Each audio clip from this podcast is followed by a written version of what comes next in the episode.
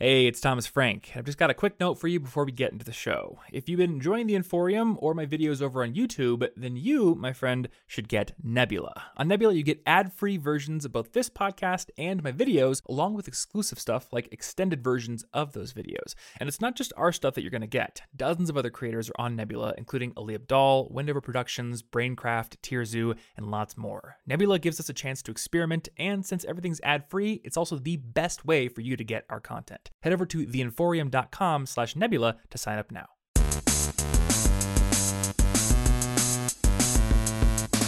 Hey, what's up, everybody, and welcome to the College Info Geek podcast. My name is Thomas Frank, and this is a show that helps you become a more effective student. And in this episode, we are doing something that we have only done on this show one other time, though I may do it more in the future, and that is that I am rebroadcasting a live stream that I did over on YouTube a few days ago with my friends Simon Clark and Jamie Miles, both who live in the UK.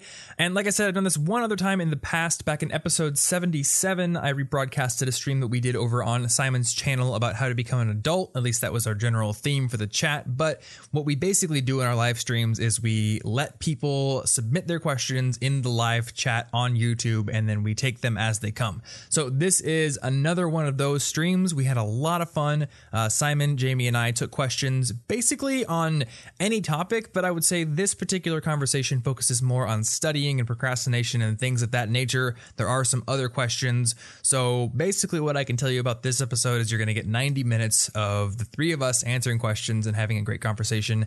And I had a ton of fun recording it. I know Simon wants to do more regular streams in the future, and I am definitely down to do that as well. So uh, I will probably let you guys know via the email list about our upcoming streams once plans are set in concrete. The ones for this one were a bit um, kind of up to the wire, so I wasn't able to get anything other than a tweet out, but I will be much more organized in the future. Anyway, this entire conversation is in this podcast, but if you happen to want to watch it, then it's also up on Simon's channel, which is youtube.com slash SimonOxfPhys.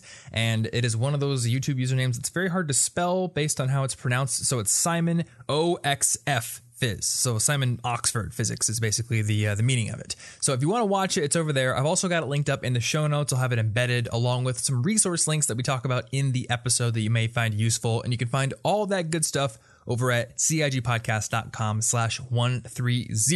You will also find a link to episode 109 of that page, which was my conversation with Simon on this particular show that wasn't a YouTube stream. So if you happen to like this episode, you may enjoy that podcast episode as well. Anyway, if you want to support this show, you can leave a rating and review on iTunes. That's always helpful. But beyond that, we are going to get right into this live stream, which Simon hosts. So I will let him take it from here.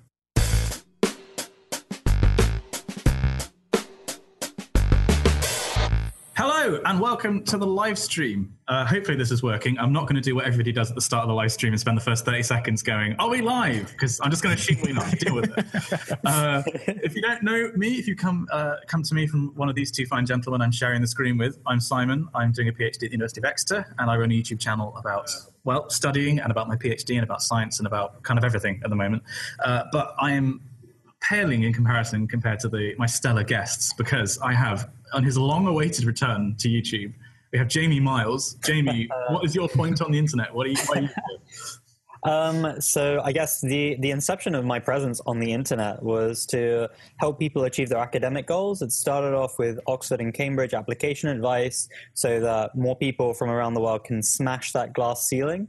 Um, I was the first person from my school to get into Oxford, um, and I wanted more people to be able to say that, and more people to be able to achieve that goal. And then what's begun to develop um, just as a consequence is study skills. So helping people study effectively, achieve their academic goals, and uh, take that with practical skills into their everyday life. Um, and uh, that's my existence on the internet. We probably won't go into the real world just yet, but that's what I do during the nighttime. Okay, that's that's Jamie's nocturnal activities sorted. And the chat is going wild. I'd like to point out, people are really excited that you're here, uh, and people should also be excited that Thomas is here. Tom Frank, uh, college info geek. What what do you do? I feel like the clue's in the name, really. Uh, yes, well, actually, not so much anymore. I'm having a little bit of an identity crisis. So, eh, all right, let's put it this way. I do College Info Geek, and my point on the internet has always been, at least for the last six years, to help college students do better in university all across the board, both international and within the US. But ever since I started doing YouTube, I started getting a high school audience and then an audience, like sizable portion of the audience who are just adults who like the stuff I make. So I feel like my point on the internet has become half personal development, learning, and productivity for anybody, and half study skills and college specific stuff. So you have you've, you've broadened your base, which is pretty cool. Yes. Uh, and posting lots of dumb jokes. I love it. I've got to say, it's, it's great. Uh, okay, right. So um, the way this is going to work is we're going to be here for about 90 minutes. Um, and we're going to be taking your questions live from the chat. So, yes, people who are posting questions, asking if you can ask questions, yes, you can. Um, uh, we're going to be answering your questions. We've also got some questions from the Facebook, and we're going to kick off with one of those now, I think. And then in 15, every 15 minutes, the timer is going to go off, and we're going to do a blitz round. We answer questions really quickly. Uh, but the first question, which uh, I'm going to raise, is from Flo. Um, I guess this is most specific to Tom because it's an American uni question. Back in your freshman year, did you already know what you wanted to take as a minor? Because they're now in their first year studying applied physics, and even though it's their hobby, they have no idea what field they want to specialize in. As their minor? Yeah. Are they asking a question with like the assumption that a minor is required? I'd assume so. Or, okay. Well, uh, this is so your think, education system. All right. So our, our, education system is not as homogenous as you might think it is because we've got colleges, we have little, like tiny liberal arts colleges, we have huge universities which encompass like tiny colleges within them, much like Oxford does. Mm-hmm. So some programs of study across the country will have specializations or minors within a major that you can declare, but mine never had anything like that. So for me, what a minor is, is just an additional smaller program of study you can tack on to your major if you want. It can be completely unrelated. For example, I was a management information systems major, which is basically like the IT guy who's going to remove viruses from your computer and block Facebook at work or something like that. And during my junior year, I thought it would be a very good idea to add a public speaking minor to my degree. So I did and I took a few public speaking classes. Eventually, I dropped it because I had this realization that I could just go speak instead of spending hours in class to get a qualification. Um, but that was totally optional. It's not like I had to graduate with a minor. So it's really going to be something that is individual to your school. If you have a program of study where, say, you know, you're going into graphic design and your particular graphic design program has you maybe declare a specialization in computer graphics or print design or web design, then you're going to have to ask your advisors and alumni, you know, what's the best time to do that. Cool. Um, right. Yeah. Harish has just pointed out the fact that you are very much better dressed than us, Tom. Thanks for showing us. Uh, Jamie, it was so many my even plan. yeah, you're our boss, clearly. yeah. uh, yeah, Jamie, do you want to pick a question from the chat? Um, let's see now. I wasn't actually looking, so sort of keeping me off guard. So I'm just going to do the first one that I. How I don't understand that question. Um, uh, it was how do you deal with a shocking teacher? I don't know what that means. Well, I felt like if the teacher's not very good, perhaps. Oh, oh, right. That makes way more sense. I thought it was like they jump in and surprise you at, when you least expect it. Maths.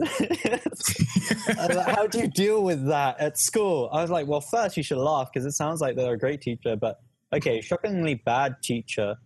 Um, I'm going to throw that to the floor so I have some time to think about an answer.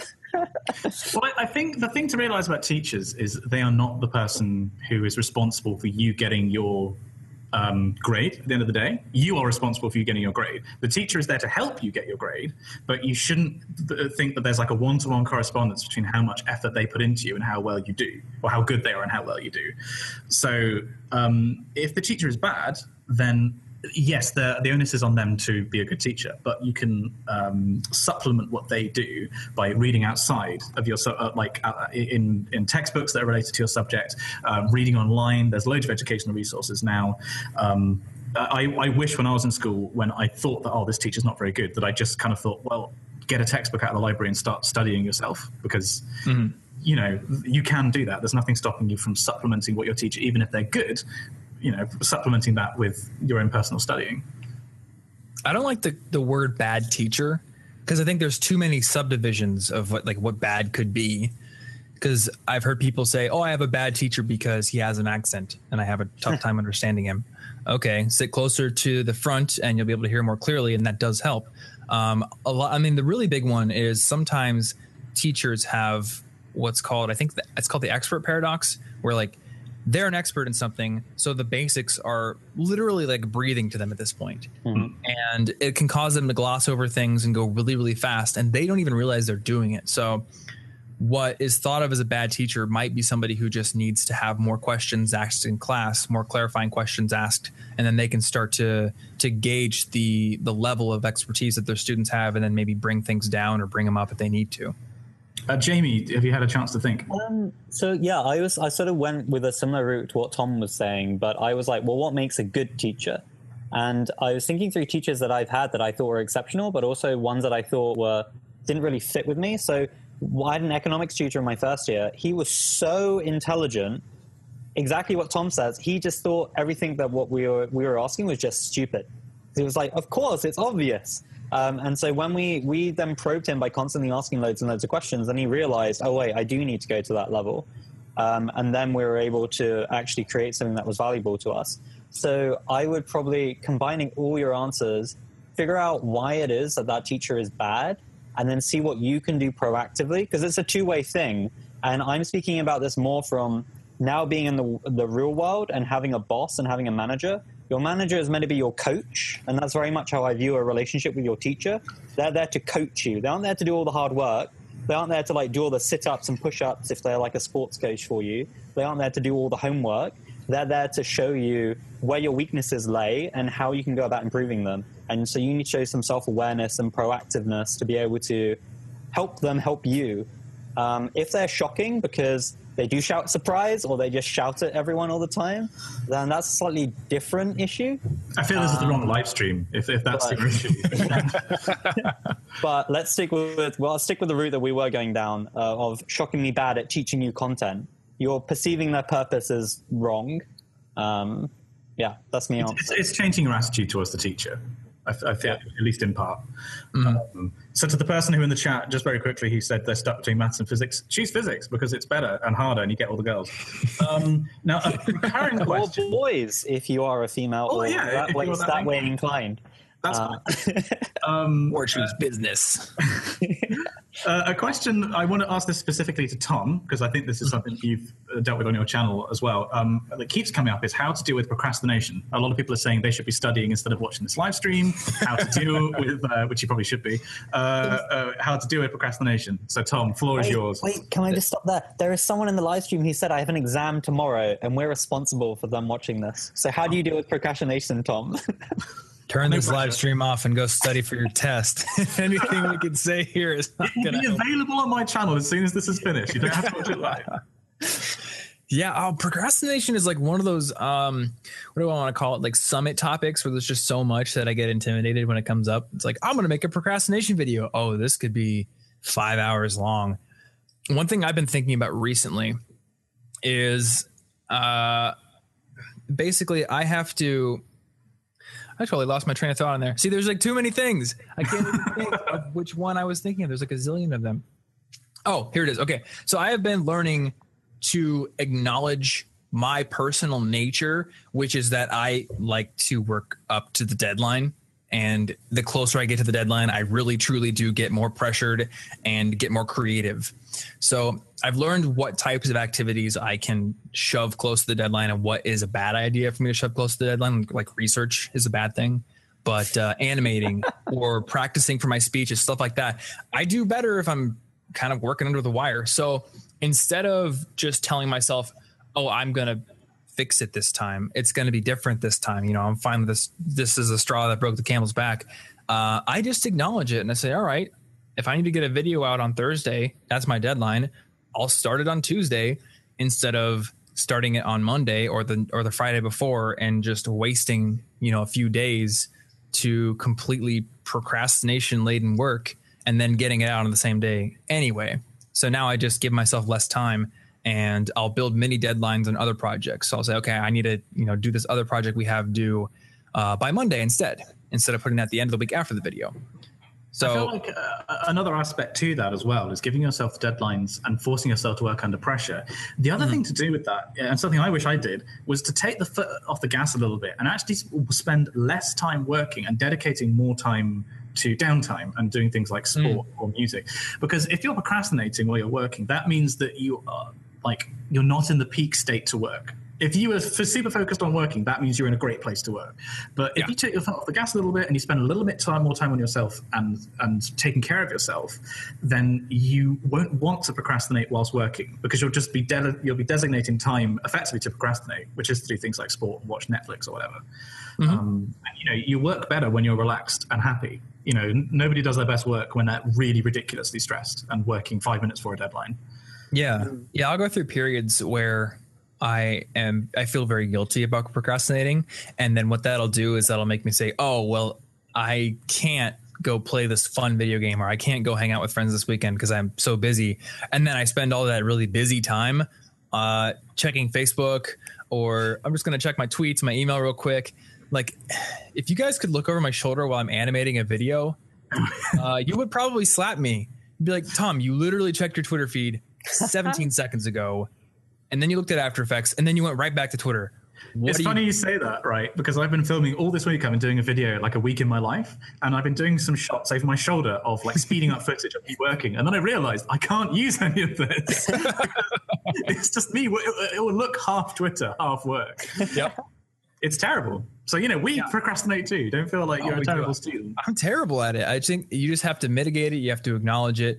Uh, and something I read in The Power of Habit is like the, the most successful people who beat procrastination are the ones who just accept that they're going to do it and they plan for it. So, like you said, planning to go get into a sport later on or something like that.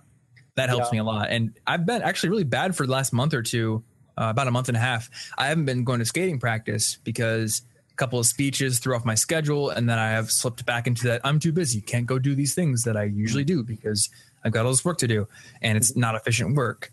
So starting Monday, tomorrow, I'll be back at practice and I will just be forced to squeeze my work into fewer hours. Jamie, Yeah, that's um. I mean, Tom basically summed up. There's that expression which is um, a piece of work will take as much time as you have. It will just like fill the space. So what I did at university and what I used to actually do, I did it during GCSEs, A levels, and university, but I was less present of the fact that I was doing it back then. Um, was that I would make myself busy. I would like say, right, martial arts is at eight thirty. Oh no, so so my Sunday is a really good example. Martial arts was at twelve thirty p.m. So I knew I had to get out of bed, film a video, edit the video, upload the video, all before martial arts. Um, and I would just always get it done. And the videos were actually some of my favorite videos, looking back at them in hindsight.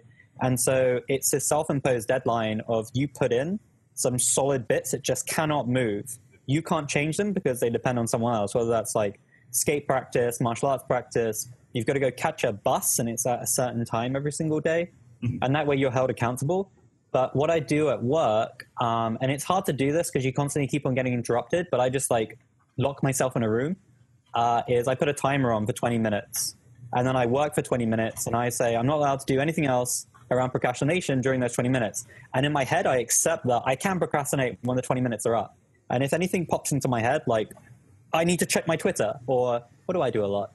I love checking my emails. I'm like obsessed with my work emails yeah. uh, like because there's always something coming up on my work emails um, and so what i do is i write it down on a little piece of scrap paper i just have next to me and then that way i know that now it's out of my head like bugging me in my brain it's just on that paper. And then when my 20 minutes are up i look at the paper and i'm just like 80% of that stuff was rubbish. Um, and it's just rubbish. And then i'm like wait but there's this one thing here that i really want to do which is maybe um, watch that youtube video i've been putting off for ages that goes into a new kickstarter that i was interested in. Um, or like look up that book. Or actually, at the moment, it's looking up a new pair of Bose headphones that I've been keeping my eye on for like the past five years, and I think I can now afford. Um, so like that's how I sort of combat procrastination at a big level and at a everyday level. well, hold on a second. Yeah, if you just do like two little bit more pieces of research on those Bose headphones, yeah. you need those. Jamie, uh, somebody has just said, in, uh, did you go to Atomic Burger or Atomic Pizza when you were at Oxford? Uh, I went once in three years. Right, somebody in the chat works there. This is an amazing day for me because this is the coolest burger place in the world. Claire, it's amazing. So if we did, like, if we come in, can we like Can we get pizza? Yeah, can you send it to X, please? Tom, it's, It's like- difficult to describe why this place is so awesome. It's, it was just like the walls are comic book pages, and they have like Millennium Falcons and Thunderbird stuff hanging from the ceiling. All the burgers are sci-fi themed.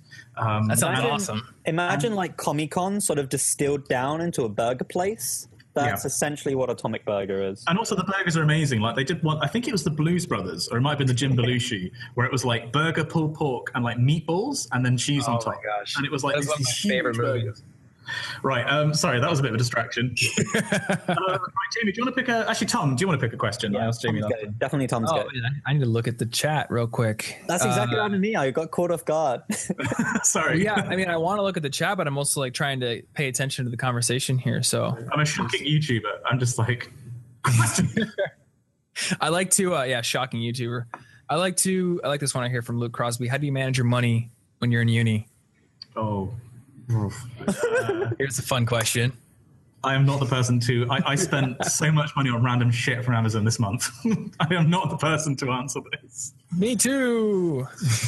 Oh. It's stuff I'm going to use. Like, I definitely, yeah, I'm Like video definitely gear? worthwhile. Like, it was filmmaking stuff, like like my micro muff uh, and and my Joby stuff. just, just so everyone knows, a micro muff is something you put on a microphone so that you don't get wind disturbance coming through. It's not what you think or like initially thought it was. Hang on, I can rip it off. There we go. This is a micro muff. You See this? It's like a little merkin. Uh, it's, yeah, it's not what you think it is. And it's to decorate a camera, not one's person.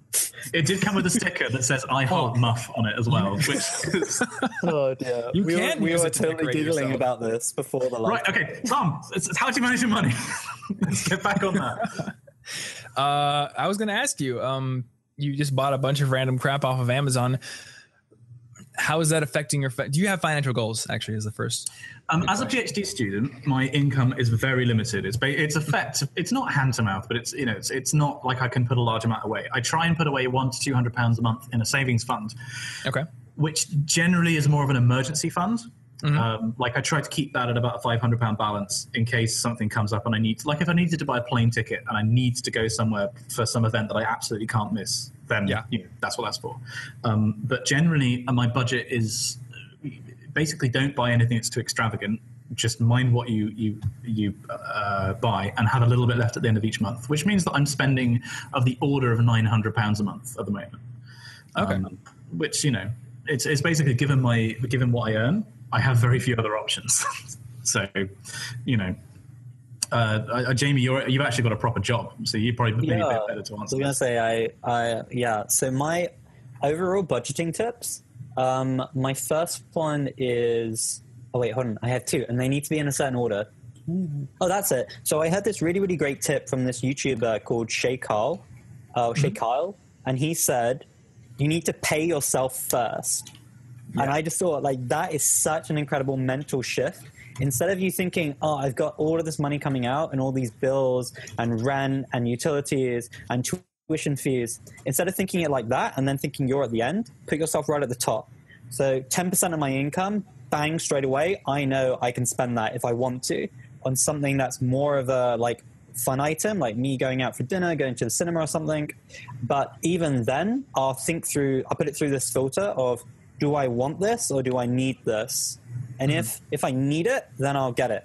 And if I want it, I'm like, oh, how long have I wanted it? Is this a phase? Basically, this is this is um, a hangover from my dad. So when I was a kid, I'd always be like, Dad, I want these Pokemon cards. Dad, I want this toy. and he'd be like, Jamie, do you want it or do you need it? And if like I would ask for it for ages, like months on end, I might get it for Christmas. Yeah. But eventually, I might just it might just fizzle out because it happened to be a phase at school. So like these Bose headphones, I've been wanting them for five years now. So uh, you don't have to stick yourself to five years as like a desire, but um, now I have a job and my old headphones just broke. I was like, right now I need headphones. So that's what I do. So I have those two really simple filters of like 10% of income, then the rest on like normal expenses, and then everything else I just put in savings.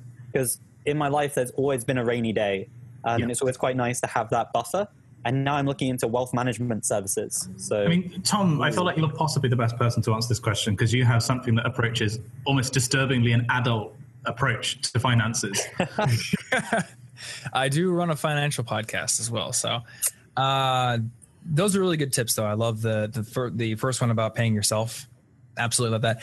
So, a couple of like tactical things. One thing I found is useful, and I, I don't do this because I'm not a frugal person at all. But if you want to be frugal, or if you want to curb your spending, one thing that's very useful to do is to keep a 30 day list. Where if you want to buy something, you put it on this list. Uh, Ah. it could be like a Wunderlist or anything that has reminders, and then 30 days from now, it'll remind you, and you'll ask yourself, "Do I still want that?" And like seven times out of ten, you won't anymore. You know. That's Now I like could my, go uh, get my- headphones. Yeah, exactly. You've wanted them for a really long time, so that's like if as long as you can afford it, that is a totally legitimate buy. You should totally do that. What's Whereas, your podcast called, by the way? Sorry, someone's just asking in the chat. The financial podcast. oh, the financial one is called Listen Money Matters, There we go. and uh, then my podcast is College Info Geek, but it's very less finance based. So, yeah, I'm not a frugal person. I could go get my trade binder with all my holographic Pokemon cards that I still have that I bought in the last year. Oh my god, I have mine from the '90s. I haven't bought any recently. oh, I, oh, I have some uh, some EXs like full art holos like those. Yeah, my my friends and I, basically my roommate, this is his fault, started buying Pokemon cards, and then we started playing again because we were bored. Uh, and I I need to not because I have a little bit of an addictive personality with stuff like that. So I have always been an entrepreneurial person, and even in college, my mindset was never I can't afford that. My mindset was always I'm going to stick with my financial goals and then find a way to make more money. So I've always been a more money versus don't buy that kind of person. Uh, when I was in college, that meant I worked 20 hours a week at the campus IT center. And the moment I could find a better paying job, I went and took that job. And then I would like, I would go to the campus wholesale scrap center and I would buy old campus PCs and then I would buy monitors from Craigslist and I would put them together and throw Linux on them and sell like complete PCs at a higher markup. So it was just like I want to buy new headphones. Uh, like these headphones are from college, and 150 bucks as a student was a lot. So I just found a way to make more money. That's always been the way I've done it. But when it comes to budgeting, a few things. Number one, I like to view money as like a pipeline where it just comes in and it fills in certain buckets before it can fill anything else in.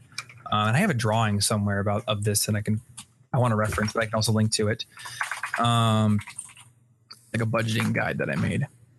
So we'll put a link to um, your financial stuff in the description, by the way, for people who want to look this up afterwards. If you check Okay. back after the live stream, it'll this all in be there. chat. That's I mean you can see it here. But there's this picture I drew. If I can find it. Here it is. So yeah, so what I did is like I fill up my expenses. So obviously if I get paid every month, I gotta pay my rent, I gotta pay my electric bill, I gotta pay trash bills, all that kind of stuff. Otherwise I'm gonna be on the street. Um so I guess the, the way I personally think about it is I don't actually pay myself first, but I know there's enough left over to pay myself. And then if you have debt, um, mentally, I think of filling in the debt minimums first. So if you got a credit card, uh, number one, you should never, ever, ever, ever carry a credit card balance. Like I, I literally, I've been have I've had a credit card for seven years. Have never once paid a single penny in interest. So I'm sure they love me over the credit card companies. But yeah, your debt minimums, you pay those every single month. And then what I like to do is I like to keep two and a half to three times my monthly expenses in a checking account. So that's like my first line of defense emergency fund, if you want to call it. Basically, I can take a punch if I need to. Flat tire, I can pay for that. Uh, something happens, I need to go to the doctor, I can pay for that because we have terrible insurance here. I don't know about you guys, but uh, and then I like to also have an emergency fund out of my checking account. That's like 500 bucks is totally good for a student, I think. Um, little maybe a thousand dollars once you graduate and you have some like more to lose, or if you have like a significant significant other or something you live with, more in there. And then as a student, I was always like a zero debt kind of guy. So I really wanted to pay off my student loans. So that's where all the rest of my money went, besides like a very small sliver for personal stuff until I paid all that off. Um, now I have a car loan, but it's at 2.5% interest. And I can make more than that in the market by far. So I don't really try to pay it off very quickly. Um, and then I just have investments that I put in and I mean, the way that I manage my money is different now because I'm running a business. So I will make tactical decisions like bringing on a contractor and contributing less to my IRA because I feel that I can generate a higher return through uh, my own efforts as an entrepreneur than I can in the market. So it's like I don't put nothing in the market, but I still put some in the market. But like for Jamie, Just to just you have a job. there, IRA, just for people who aren't familiar with the Oh yeah, yeah. So an IRA is like a retirement savings account here in the U.S.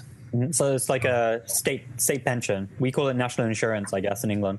Oh, okay, it's it's not run by the state, but Okay. it is. So it's run by a private company, but it's like an Oh, account where I can only take. Yeah, basically a private pension. I can contribute to it, and then I can't take money out until I'm like 59 and a half years old. Um, But it's like there's tax advantages there. And then I've realized as an entrepreneur, it's actually less likely that I will be making less money when I'm older than I am now. So it actually is a bad idea for me to tax advantage my earnings because if I'm making more money when I'm 60, it'll just get taxed at a higher rate. So I'm starting to change my strategy, but this is like entrepreneur finances. That's better than. I, I feel like we've talked about finances for quite a while. Um, so Yeah. You have the entire spectrum of student budget all the way up to business owner. Exactly, Yeah, exactly. right. Yeah. so we, we've, we've hit our first uh, blitz round. So if people if in the chat, if you're watching this, uh, start commenting your questions, um, and we'll all pick one. So the first, uh, when someone sees one they want to answer, just just go for it. Are we time? Are we timing answers? Is this that? Uh, is I think just just looking keep it keep it short, keep it snappy. You Okay. know, the opposite of what Tom just did. uh, what have we got? There was one that said, uh, what, what are the most time consuming ways to study and how to prevent it? So that's a good one. Okay, you go and Reading- answer it. I know one. All right. Oh, wait, what? I have an answer. Okay, go. reading every single page of a book. Like if they Yes. say this is recommended reading, you read it in a linear fashion. You should read the contents page, pick out the most relevant ones, read their conclusions first, and then see whether or not you should read the full part. Because otherwise, mm-hmm. you're just wasting your time. And trust me, no one else is doing that. Yeah, I've always found one of the most time consuming things is reading uh, some of the like supplemental stuff that professors want you to read. Um, you just kind of have to gauge like how important is that actually going to be? What percentage of the test is that going to make up? If it's like 5% and he wants me to read like a 30 page case study overnight, I'm not doing it, you know? and then the other thing I was going to say is um, rereading stuff. Just trying to passively expose yourself to information multiple times is like the most time consuming and least effective way to study. So instead, take that time, use it to make quizzes, and be actively pulling things out of your brain. Um, Kishmael Al- Alvacar, how to find a good boyfriend like Simon. Start singing. There's one of me in every choir. Uh, the more serious one, uh, people were asking about the PAT, the physics aptitude test. Um, Just that, lose a tooth. no, that was, I hoped you wouldn't notice. That was a mint. It's a, Oh. it's- I was really like, crap, oh no, crap, dental problems on live stream. um, so somebody asked yeah about, about the PAT. Uh, so preparing for the PAT, I did a video about this. It's on my channel. Basically, the short answer is to do past papers, to do um, senior maths challenge papers in the UK. It's very similar kind of format. And in terms of how important it is, it's about equal importance to the interview um, in terms of if you get an offer or not. Whether you get an interview offer is um, they account for the PAT, but also your GCSE results. Once you get to interview stage, the GCSE results are kind of less important. So that's that. That's the Oxford specific thing that I'll answer tonight. Um, Jamie, do you want to pick a question? Yeah, it's a one. Um, if you had to go back to university, would you choose a different degree? Throwing it to Tom Like over again, or me going back now? uh, over again. Over again. Mm, we're getting into some butterfly effect territory here. Okay, maybe we should make. Okay, sign. Well, I'll rephrase the question for the person, just so we don't get into uh, chaos theory. Um, if you had to go do another degree, what would you do? If I had to go do another degree, I would do acting and statistics. Those are two very different things. I know, right? So Like I'm, I'm fault. A very, double major would be interesting. I'm very fascinated with statistics. Um, I've read about like Bayesian statistics, how it was used in like World War II and stuff like that. Uh, amazing stuff, and I, I love how Bayesian statistics and probability factors so much into human rationality and how the brain works. I just am absolutely fascinated by those topics. And then I would do acting because I've just learned that the ability to conduct yourself well in social situations and and speak well and listen well is just applicable universally and acting would teach me that better than i think anything else would. I mean public speaking might be a, a second one but acting is going to really teach you how to engage in multiple different types of things. So even if i don't want to be an actor you know Um, i think it would be a, a nice supplement to answer this, I'm, I've already said this before. Uh, it's either going to be history or PPE because Jamie and I, I think, did a video where we both said that we, we, we, if we were going by what we were good at, we'd actually would have done each other's subjects. You would have done physics, and I would have done PPE. what's ppe Uh, my degree is so philosophy, politics, and economics. A common question has been, by the way, Jamie, what was your favorite part of the degree? That's been asked quite a few times. Um, huh. I really liked ethics. I thought ethics was fascinating. I really like being uh, trying to figure out what is it that we should, what standard should we judge our actions by, like what is good, what is bad, and how that evolves over time. But yeah, so ethics specifically. Um, but if I could choose another one, it would be going into the minutiae of different regions, like the politics of South Asia, of Japan, of China, and really understanding how th- those different dynamics, the way in which they've designed their political system, results in completely different outcomes. Because you also get like cultural nuance. But on the whole, uh, ethics. I love those questions and just thinking about little tiny minutia like that. Like, uh, what would have happened if like you had two Chinese emperors that were both really into exploration? Like the entire course of world history would have been completely different. A really interesting Yes, book, which, exactly. which I'm reading about this at the moment, is *Sapiens: Brief History of Humankind*, and it deals with these kind of big questions. So I- read it. I sent you a message. Um, it's not of my recommendation, I'm sure. I'm sure you heard about it. Yeah, I was reading it before. Yeah, Yeah, there was a chapter. There's a chapter in it that goes into why is it that the West colonized the world when China and the Muslim states had far better technology, far more wealth, and it comes down to actually. I think Tom knows must must know a bit about this. The uh, Harari, Harari just concludes it's because they didn't care. They didn't want to colonize the world. It was, the, it was the attitude that they already knew how big the world was, and Europeans admitted Yeah. ignorance and said, you know, we're going to go out and discover what is new. Well, it was that, but it was arguably also the Mongols. Yeah, that was another effect. Basically, just like wrecked everyone except the Europeans, and the only reason they didn't wreck the Europeans was because their Khan died both times they were about to come wreck us. So, right. W- We need to stay on, on target. I'm going to put another blitz round on. We're doing this a lot. This happens every time that Tom and I speak. We always end up talking about random crap. Uh, right. Uh, Gendry Morocco. Simon, ever, ever thought about engineering? Yes, I've thought about engineering before. Um, does someone else want to pick a question? Uh, there's lots about dentistry. yeah, sorry about that. I just messaged with the. Oh yeah. um. I'm just getting that book in the chat so I remember it. Ather Diab, thoughts on Trump? They are not broadcastable. Oh, this is a nice one. Um, how do you deal with being away from your friends and family? Did your high school friendships fade away, or have you kept in touch with old friends? A good question. I've kept in touch with a, um, a, a core unit of like my high school friends. Um, Well, actually, kind of two. They were like kind of two slightly overlapping friendship circles, but that's of the order of about five to ten people. Um, the thing is, I'm not a terribly emotive person. I don't. I don't really care about people a huge amount. If I'm being completely honest, so, I mean, I'm a physicist, for goodness sake.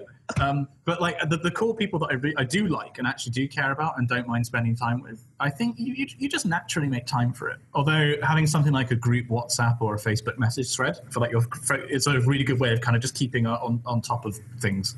Um, stuff like a general Facebook or a Twitter doesn't really seem to cut it anymore. You have to have like a, a sub unit uh, to Yeah. interact with. But I feel like if things are important to you, just kind of keep keep in touch. Don't don't worry that your best friends are going to drift away. Um, you know, if they do drift away, then it's because it was maybe meant to happen. But if they, if you actually really care about them and you really get along, you'll keep in touch. I think. Yeah, exactly. Um, I barely, I barely talk to any high school friends anymore. Like maybe one or two. Uh, with college friends, see what I realized is like high school friends. I was I was good friends with them, but a lot of them were friends by proximity, and we didn't have a whole lot in common. Whereas when I went to college, there was more of just a filter of like people who were interested in my kind of stuff. I was in a computer engineering uh, dorm group, and even though I wasn't an engineer, I'm still kind of a computer nerd. So with those people, I have made my best efforts to keep a lot of them around just by living with them, um, staying in touch. That really helps. And like you said, we do have a group Facebook thing. But also one thing I've realized is like it's when you get out of college, it's really, really easy to just like fall into patterns and hang out with a very small group of people. Definitely. And you just have to be like that one person who organizes stuff because most people won't. They'll wait for someone else to do it and then they'll think, well, why don't my friends ever call me anymore? Because they're all thinking the same thing and not taking action. So Um, the few friends I have who like put together things are, you know, I'm very thankful for them. Yeah, and most Can you friendships, most friendships, um, they'll survive depending on how much effort you put in them. So exactly what Tom said. I noticed that after I graduated, I was seeing my friends dramatically less because we used to live next door to each other, right? So you inevitably will do. And I think this question is sort of hitting on the point of loneliness and the feeling of loneliness. Um, one is I found that uh, I organize events. Like I organize a theater trip with all my friends, and I bug them, and we have a Facebook group, so we're constantly interacting with one another, and people just post stupid things in there, and that's one way of doing it. Putting the effort in. If something, if a friendship means a lot to you, put the effort into it. But there's also this other point about what Tom said about I don't talk to my high school friends really at all. Mm-hmm. Exactly what Tom said. It's proximity. It turns out we had very very little in common. Um, like what I found really stimulating, really wanted to do is uh, not what they did. Um, and so at university, over the course of three years, you like distill down to a really core friend group. And now they're all over the world, but I would still call them mm-hmm. my best friends. Um, uh, yeah, those are my my two things. Okay, just to move it along then uh, uh, again, so we don't get too stuck into one question. Uh, I'm going to take one that we had before from the Facebook. Uh, this is from Simran, who's one of our Australian. Oh no, sorry, uh, beg your pardon. Can I just stop you there? You said the Facebook. Are you like a 60 year old man? you said that earlier as well, like pre life live. Why do you take it from the Facebook? You know, it's like the Facebook group that we have or the event. Also, the Facebook was its original name, if you remember the two, uh, the social network. A Mark Zuckerberg production. Yeah. It's like the class washed over me. okay, if you're doing it ironically, excuse me, I'm sorry. that, I, I, called it the Facebook because I'm from the West Country and English isn't like my first language. Um, so yeah, this is one of our Kiwi viewers um, who's uh, a Simran uh, has asked, how easy is it to make friends at university? So kind of related note. They're a relatively shy person. They don't like going out drinking and clubbing, um, and they have a massive fear they're going to be alone for the whole three years at uni. And I think this is like a pretty common theme with a lot of people who um, are in the stream, perhaps, and a lot of people who comment mm-hmm. on my mm-hmm. channel. So mm-hmm. yeah, you know, when I was 18, uh, I was like committed to not drinking and I was actually afraid that I would go to college and literally everyone else would be like fucking Animal House and I would be alone. That's not the case. I would say maybe like 20% of college students, if that, uh, regularly go out and party and drink. And then maybe a higher percentage will like occasionally drink or something. So it's a very vocal minority, is the point there. Like it's yeah, like you see them in the streets doing whatever, but it's most people are in their dorms or out hanging out or they're at the magic card shop playing magic gathering and i'm there with them. Uh, i just at college i found it really really easy to make friends because people are really really outgoing and really into setting up interest-based groups. And i mean the bigger university you go to the more there are going to be i think. But again you can be the person who sets this stuff up when I went into college, number one, they had some stuff that was like set up to help you meet people immediately, like freshman orientation week. They had you know house meetings to get to know people in your in your dorm house, and then there was like uh, what was it called? Club Fest, where you'd go and like there was a big smattering of the 800 clubs at our university had booths and you could come in and be like oh do i want to be part of downhill off-road skateboarding club or skydiving club or maybe i want to be part of board game night? Like there's anything and everything uh, also like major based and professional stuff so for me, it was just like get involved in those things, and I naturally met friends. Don't yeah. afraid to be geeky. Uh, don't, don't be afraid to yeah, like embrace what you know what you're passionate about because uh, you always have this fear of like oh I, I can't be seen to be too enthusiastic about this because people won't want to be friends with me that ironically keeps you from being friends with the people that you were going to be really good friends with it does yeah so embrace yeah. that you know, embrace the moment uh, the moment somebody figures out how weird you are uh, it, either maybe maybe they'll be a little weirded out but a sizable portion will be like, "Hey, I'm weird that way too," and then like you're immediately mm-hmm. friends. Whereas if you're just trying to be all cool and normal, it's just so surface level that all you talk about is like the weather. Yeah, completely. I made none of my best friends in a club. I made yeah. them either playing board games, chilling out in people's room, drinking tea, or going to ice hockey at like midnight, walking past everyone who was going to a club with a beer in their hand. That's what we That's found interesting. Like, go join societies um, and just interact with people. And like when you go there, I feel as though uh, this is like to draw the dichotomy of like an extrovert and an introvert. I am actually naturally an introvert, even though I come across as a massive extrovert. I mm-hmm. just always set this expectation in my head. I want to have one conversation with one person tonight, and that was yeah. my bar and that was really easy for me to fulfill because I just like go up to someone and go, "Hey," and talk about like whatever we're eating or the snacks or like why are you here. Um, and then eventually it just evolves, and they happen to know some people already, and then you get into that group. Um, so if you're introverted, you're pretty shy, you don't really have to network, just go with that expectation and just like be interested in other people. If you show interest in other people, they'll be interested in you. I'd like to point out actually, there's a video uh, that was just released on the Oxvlog channel. If you don't know, Oxvlog is this channel which we set up a couple of years ago where people, students at Oxford, vlog about their lives from all across the colleges and subjects and years. And I think it was Jesse just published a video about doing Freshers Week as somebody who doesn't drink and who's quite introverted. So if you want to see her individual cool. experience there, that's that, and I, there's other people on the channel who've done that before as well. I think the bottom line that we're all agreeing on is don't be worried about it. Like you're not going to be alone. Just be yourself and sign up to things that you're interested in. Don't feel you have to conform because conformity sucks. Um, be you, Yeah, absolutely. and you'll meet great people. Like with me, I, I, I never really did that at Oxford, and I really regret it because I came here to Exeter and I kind of fully embraced being geeky and musical, and I've got like some fantastic friends. So yeah, absolutely do that. Uh, does someone want to pick a question from the chat? I've been very bossy. I'm very sorry. This this, No, this no, stream. you're, you're like the MC. Oh, Um, I'll take that. uh, right. Yeah, someone please pick a question. Oh, this one's interesting but for I'm trying to Simon because I kind of want to know the answer. Um, I've heard that there's no money in physics. Um, can I get a good career from it? Like, is it a good career move? Oh my god. I want I want you more to like dispel myths or maybe give a reality check. Right. Okay. I've, I, I've seriously thought about making a video about this for years because everybody asks this. If you do a physics degree, that does not mean you're going to end up doing a, uh, you know, like a physics, become a physics professor or a teacher or work in a lab. Physics is arguably one of the most employable degrees in the world because it teaches you skills that are applicable to basically anything, like logic, problem solving, numeracy, uh, programming. Um, as physics graduates are sought after uh, across like uh, finance, accounting, consultancy. Yeah, there is the teaching and the research role and the engineering side of things, but it's basically anything that involves problem solving. It's that's that's kind of like the bottom line, really, and specifically like using logic and maths as well.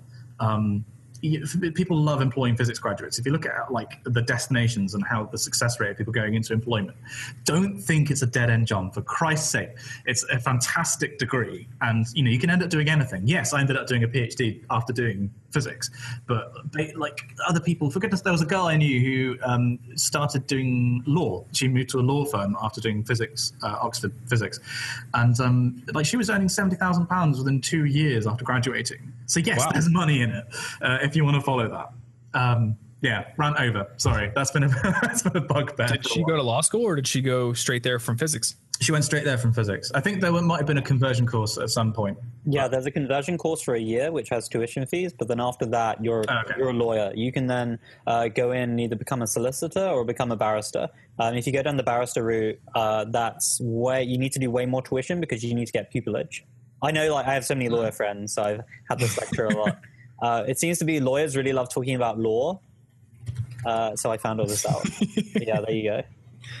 Uh, there's like a bunch of words in there I have never even heard before. Barrister and tutelage. Well, I've heard of them, but I just don't know what they mean. Pupillage. Tutelage. Pupillage. Sorry, I'm just, your American accent is adorable sometimes, Tom. I, I love it. Wait, what? Am I saying tutelage wrong?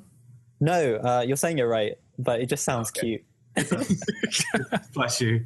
Uh, was there a question about competitiveness? Yes. So so- I think there was asked a couple times. How do you deal with um, just a lot of competitiveness at university or even in real life? I am a terrible person, so I get very competitive. I'm a terrible. Do you? Well, okay, it's not that I want to win. I just don't like losing. There's a difference. I, I, it's not like it's not that I want other people to lose. I just don't want to lose myself. Uh, Yeah. So I mean, and I feel like um, that manifested itself very poorly at Oxford. I perceived myself going into my degree as being at the bottom of the, the pile, and I had to claw and fight my way up, which is a terrible way of looking at things because it meant that I started out like by assuming that I was bad. I kind of made myself be worse at the subject than I would otherwise have been. Oh, Um, okay. Yeah. it was like a self-fulfilling prophecy kind of thing. Um, I think it's fine to be competitive as long as it's not destructive. Uh, I mean, Jamie. So the way I interpreted that question was they're they are anxious because there are so many other highly competitive people who oh, I may see. think is better than them. How do you deal with the anxiety of dealing with that? Jamie. I'm really sorry I didn't catch the question. I got the beginning, but not the end, Tom.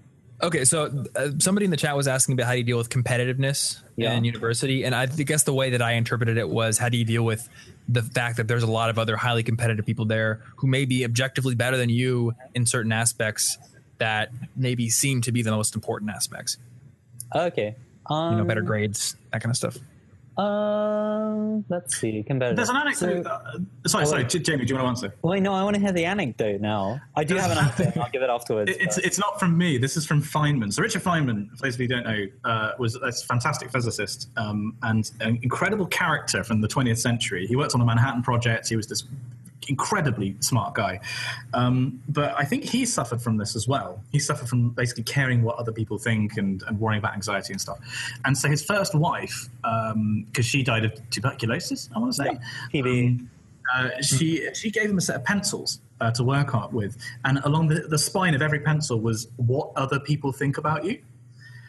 And like the message of giving him that was like, if you're worried about what other people think, just don't think about that. Let your work speak for you. Like that is the that is the important thing. Um, don't, don't if I, uh, okay, I'm going to put this very bluntly. Don't give a shit about what other people think. Just do your thing. I think is the the, the, the bottom line. Um, I was going to say, like, when I first got into Oxford, which is by far the most competitive environment you perceive you've ever been in, Yeah. Because some people are not competitive, but you think it's really elite and everyone else there is really elite. The first thing I did in my first time was like, oh no, I'm not understanding this as fast as that person's understanding it. But I was able to understand other things faster than other people were. And what you end up discovering is you are you have strengths, you have natural strengths, and if you were to invest your time in developing those strengths, uh, there's a multiplier effect. So say like your base level is like your base talent is five, and someone else's base talent is one, and you put in effort and that multiplies it by five, you're at 25 and they're at five because you just have natural aptitude to it. There's a really good book called Strength Finder 2.0. Um, this is what we've done at work. We've done loads of introspection at work recently to try to figure out well, how do we build together really great teams that have, um, as a unit, you're complete, but as individuals, you just have really great strengths, and each other you make up for each other's weaknesses.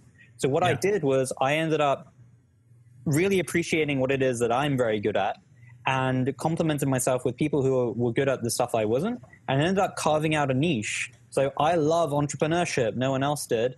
Um, and I was like, well, I want to, that's what I want to be successful at. That's what I want to compete at.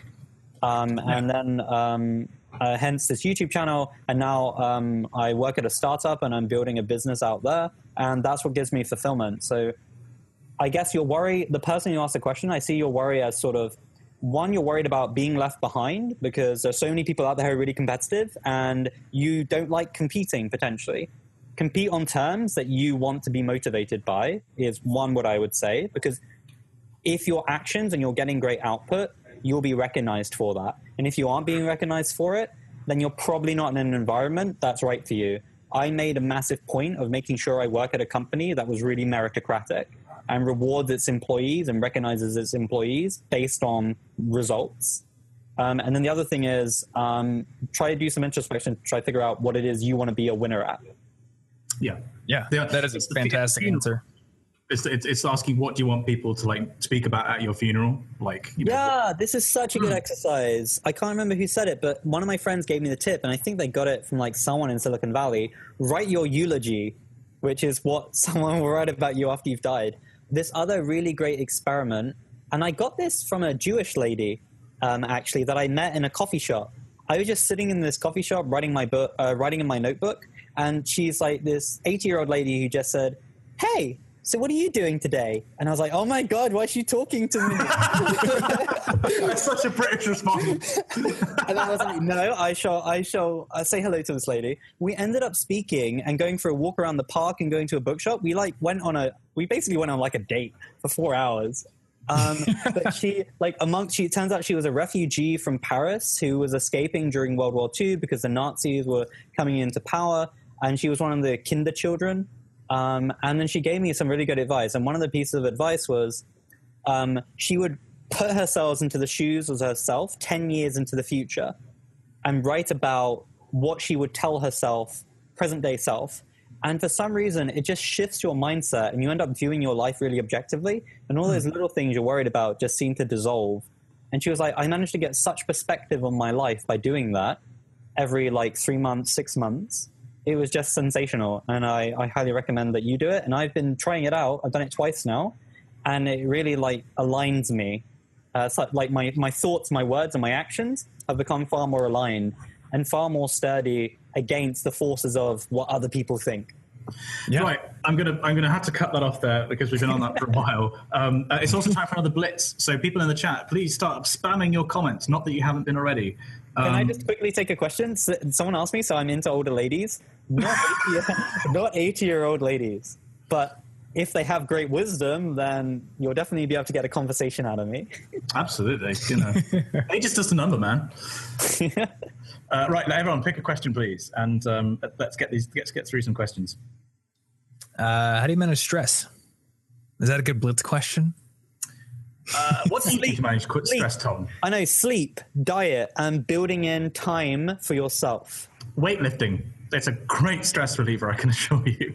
Yeah, it is. Yeah, weightlifting, uh, going to skating practice, playing some I do- Overwatch. I do Tai Chi now. Do you?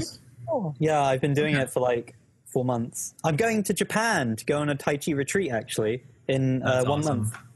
Oh, Uh, nice. so Was will that this what you your moved? second trip back to Japan? Yeah, so it's going to be the second time I've been there for a while. So I pinged all my friends, um, and we're going to have Oh, a big cool. reunion over karaoke. Nice.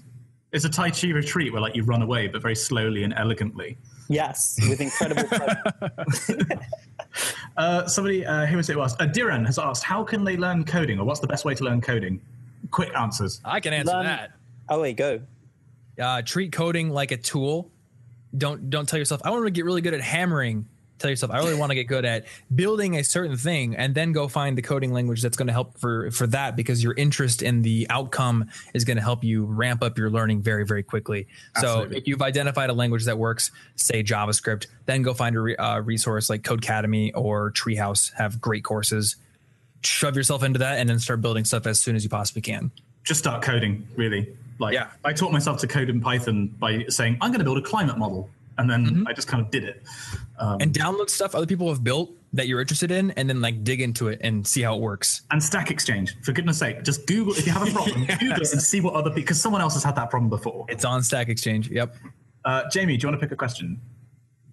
Uh, oh wait, crap! I was googling Stack Exchange Oh, no. um, because I know it as Stack Overflow. Are they two different things? oh, isn't they're the Stack same thing. Exchange? It- Oh. it's, it's stack like exchange is the stack overflow is the is the programming or one of the programming channels on stack exchange which is like all kinds of question and answer one like i use the woodworking stack exchange a lot now so it's just like any kind of question there's probably a stack exchange community for it Okay. Uh, Um, yeah. There's there's a very self-indulgent question, which is Jamie, what exactly are you doing now? Well, you have been away for a while. That's worth answering. Um, so I'll take that. But then also another question I'd love us to all discuss together, and a, maybe this could be the end of the blitz round. We could do this question. But how do you cope with mental stress, or I guess mental illness is sort of what I then reread it as. Um, if we want to go down that route, I don't know if that's too deep for everyone. Um, but I think it's a pretty s- important question. It is. Um, I, I actually did a, I'll give you guys time to think about it, and I'll, I'll answer the self-indulgent question of what exactly am I doing now. okay Um, so I graduated. Um, I turned down my job offer from Google because I found the company was really big, and I decided to join a startup. Um, instead, I joined the startup with um, the CEO in the sales team, and now the startup's going from like 17 people to 160 people, and we're in London, and San Francisco, and Lisbon, and the the company itself it does identity verification. So you get all these different remote services that were previously offline that are now online. So getting into an Uber, going on Airbnb, booking a room, getting a cleaner coming to your house.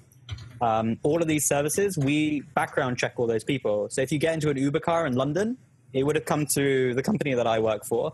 And that was actually one of the deals I'm most proud of um, working on. So I do business development. So there are two parts of the company. There's like the Uber part and also there's the financial part, and I head up that. So I'm basically, in a nutshell, my job now is to grow a business from nothing to something.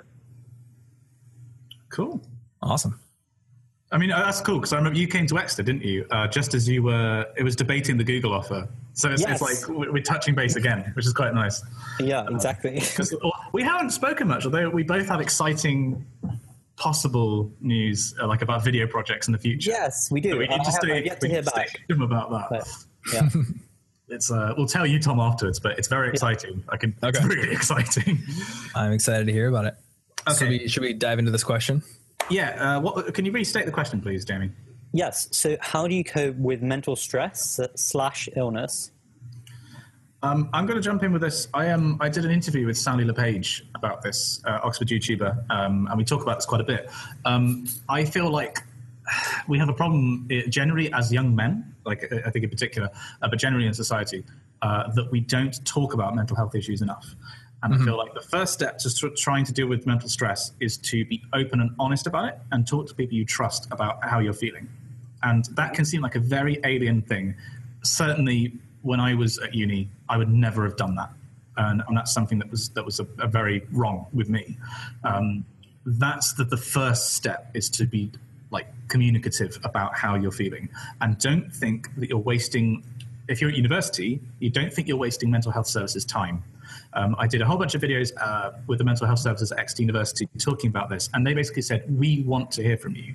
Like, if Yeah. you're going through something and you feel like you're you're uh, having a, a tough time, you're not wasting our time. Please just come and talk to us. We don't have to go through loads of counselling. It can be a five minute consultation just to tell you, yeah, you're going to feel fine. Just take a little break.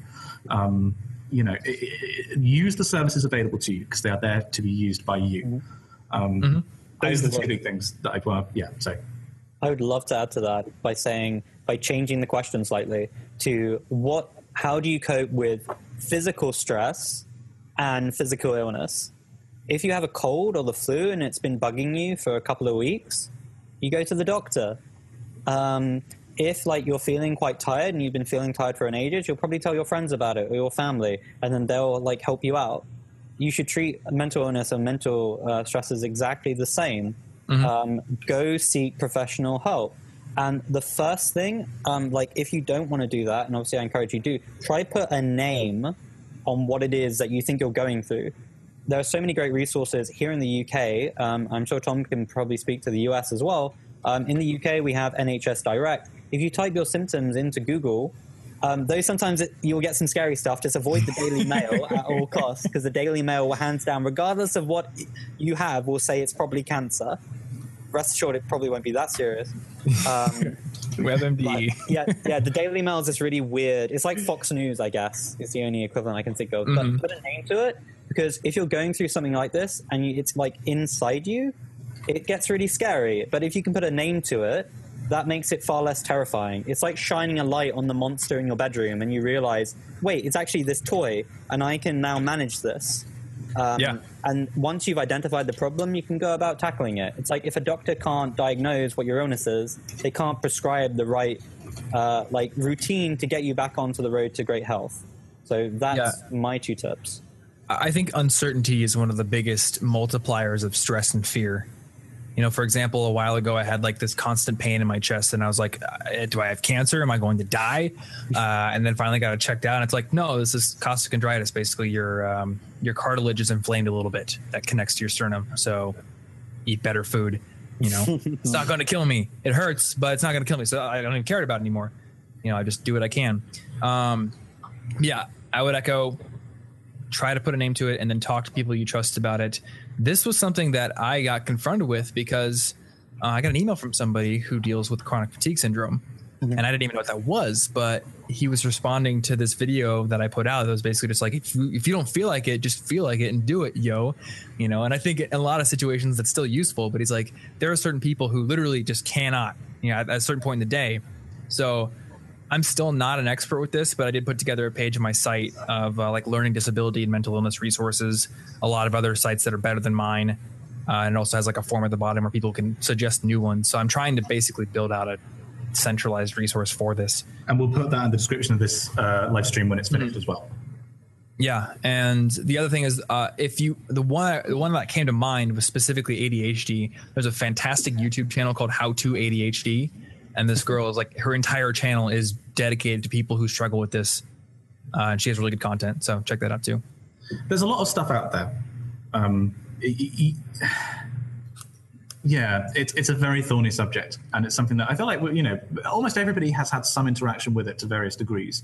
Um, and to, to echo what Jamie said about um, viewing it as an extension of your physical health, I can say that I think it was about a year ago. I um, I didn't even realize it was a problem. But I, I was so stressed that I actually developed breathing problems uh, that were psychosomatic.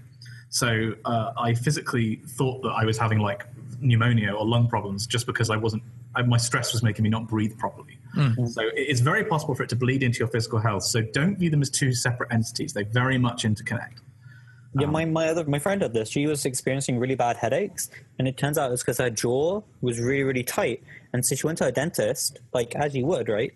Mm. And he said, actually, just try relax. Like over the next few weeks, just try relax. And she did, um, and she just sort of chilled out, and then the headache went away. And she was like, "That's so weird," but it's true.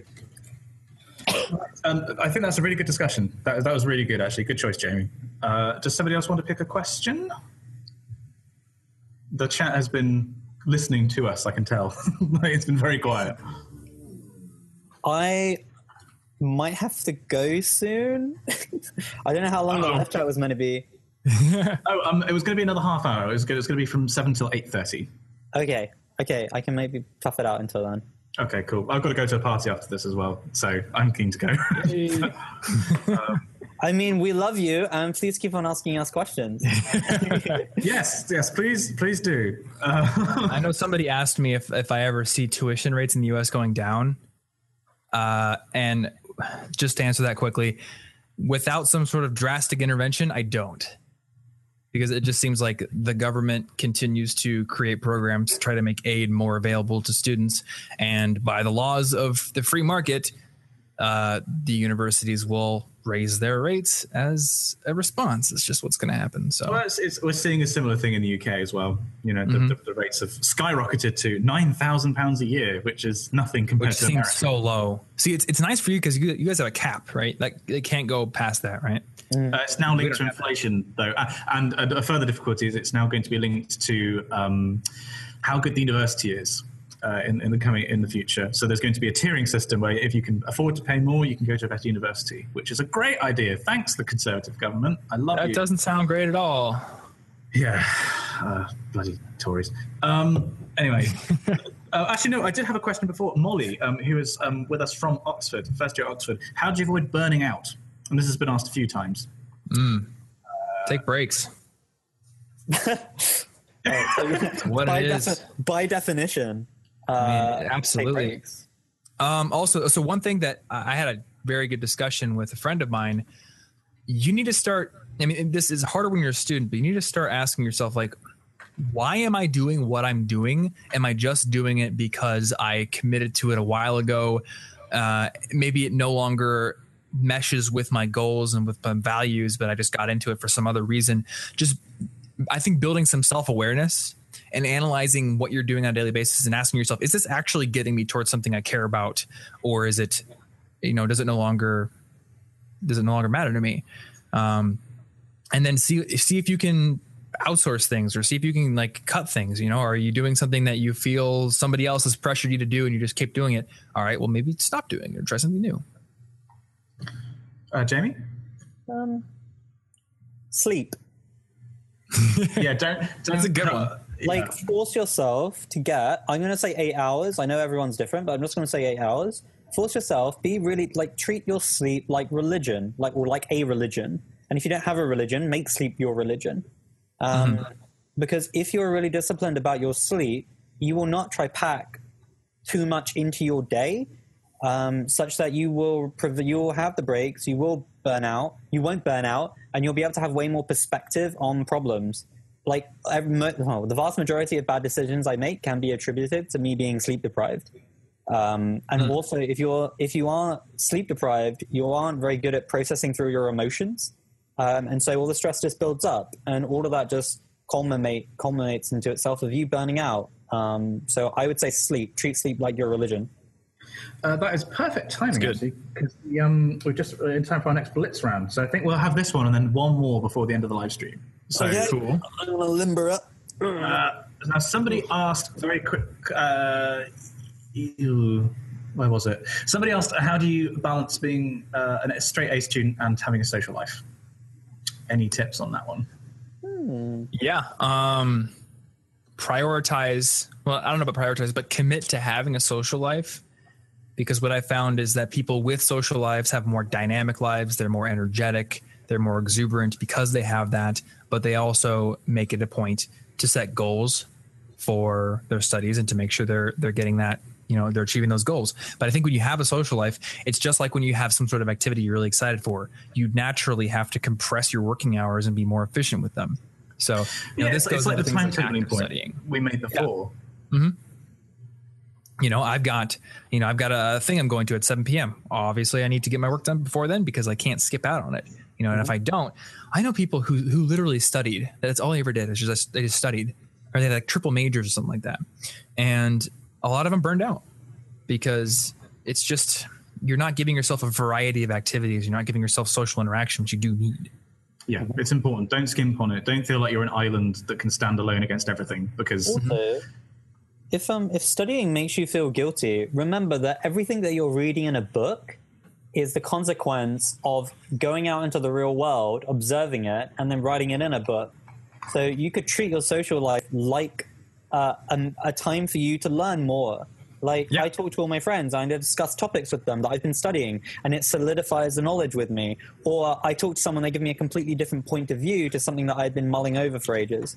And also during the time when you're like chilled and relaxed, your brain goes into its diffuse state. Like to use, I've dabbled in neuroscience for a bit, but basically your brain relaxes and you aren't in a stress mode, and you're able to make connections between thoughts that you couldn't do before. And so you know when like you you can't remember where you put your keys, and then suddenly you're just like walking down the road five hours later, and you're really relaxed, and you go, I remember where my keys were. That's Yeah. the same. It's the same sort of thing. So don't treat having a social life like a trade-off between getting smarter um, and getting dumber, or like making or losing ground, because it all contributes. It's the thing what Tom said about this balanced lifestyle. Yeah, I think the formula for for success and for creating really good work is like you have these long periods of focused effort and attention at whatever you're doing, and then you get away from it and you go, like you said, expose yourself to new ideas. I'll go. I probably travel to events once every couple of months, and every time I come back from an event, whether it's me speaking at a school or going to a conference, I am freaking pumped. And my first few days after that event are like always my most productive days. I'm just like, let's get at it, you know, because I now it's like re-injected a reason and some energy into my life. I had this at work. I know this is a blitz round, but like yeah, for goodness sakes, there there was a quarter at work. It's like so quarter's three months, and I took one month off, and I managed to have the final two months of just getting everything done. And because I went on this break and I had to get all my work done, and then came back so refreshed, my end of quarter review was like, "We have no idea how you managed to do that without being here for a third of the time." And I was just like, I was just really well rested and really focused. Yeah. Right. Let's let's get some more questions in. Um, right, Brexit. People who keep asking about Brexit. It's a goddamn disaster. All right, we don't know what we're doing. It's terrible for higher education in this country. That's the end of the subject. Um, uh, no, we can't find you a time turner. Whoever keeps asking about that. Um, uh, how do you decide between maths, or engineering, and physics? You study physics. You don't think about it. Um, what Interview else tips? Interview tips. This is a good subject. Um, right, this will be the last. que- I'll, I'll start the timer for the blitz round again because we just blitzed through. Well, I blitzed angrily through several. All right, literally Sorry. best interview tip I have. th- This is a total mindset thing. I mean, you can. There are tons of tactical things we can talk about, but mindset for me, number one, I visualize myself succeeding, and I tell myself I am the absolute best person for this job, scholarship, whatever it is. I don't care if I if I don't truly believe it. I don't care if I see other competitive people. I just tell myself I'm gonna get it. And then the other thing is. I view every interview as a conversation between two people who are just trying to figure out if they can help each other out. I mean, that's that's exactly the way that I always tell people to do Oxbridge interviews. If people, if the the, the uh, interview in question was like an Oxbridge interview, view it as a conversation with somebody who is very passionate about what you are very passionate about, and who's like a world leader. It's not an Yeah. intimidating thing. They're not trying to work out what you don't know. They're just just view it as a conversation about that subject, and it Yeah, becomes a lot exactly. less.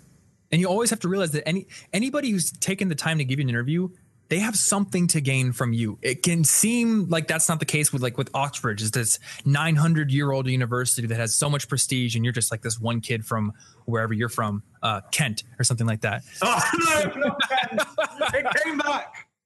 Oh. right? So you're just like you're looking up at the giant stone towers, and you're like, I'm not worthy, I'm not worthy. But no, they are a university that needs students to come in, study, graduate, bring more prestige to the universe, or university, not the universe, And, and the universe. and the universe. Yes. And uh, they're they're sizing you up. It's like, what is this person going to do for us? Are they going to make us look good? You know, there's a ton of other people who are willing to pay the exact same amount of pounds. Why do they want to bring you in? So you have something to offer. You're not just being given charity.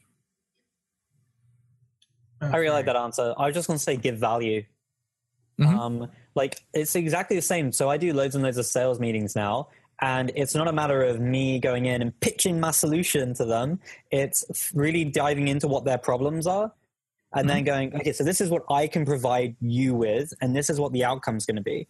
In a university interview, it's the same thing. Hopefully, you know what their problems are. It's I need a student, exactly as Tom said, who is really engaged and passionate and thinks about answers to these questions in a way that's slightly different and informed, who I can then nurture and make them excel at their subject because that's ultimately what a tutor does. So give value, really tease out all your thinking, be show your passion, don't be afraid. Like if there's one time when you can really geek out with someone, it's with that person. Yeah. Um, there's a question in the chat that is being asked a lot, um, which is I'm going to posit an answer, and I feel like it's worth discussing. Um, how many hours a week should people study for uh, A levels or for high school? I guess is the equivalent. Now, my answer to that is the number of hours it takes to get the best grades you can. Yeah. Or the best that you possibly can. There is no right answer. It's not like I'm going to do eight hours a week or 40 hours a week, and that means you know, dust the hands off. I'm going to get straight straight A's across all my subjects. It doesn't work like that. It's not about you know the number of hours you put in. It's about what you accomplish in those hours. So exactly. You, you, and yes, it's important to like, um, as we were talking about before, schedule and, and timetable when you're going to do your studying.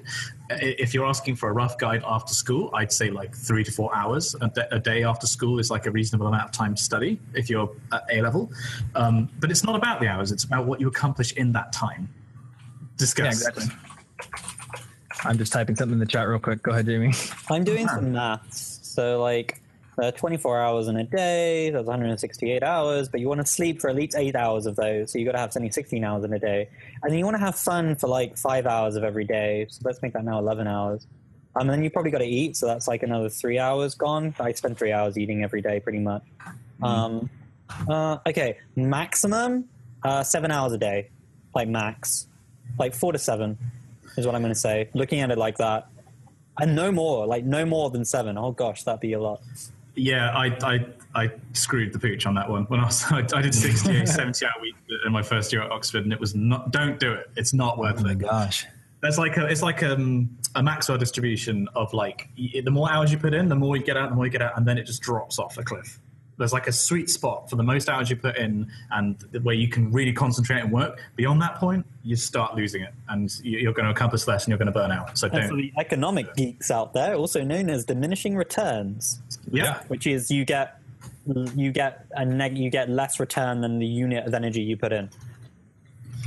Sort Yeah, of. really, it's just, especially with stuff that is, uh, you know, like A levels, G, GCSEs, uh, like ACT, SAT over here.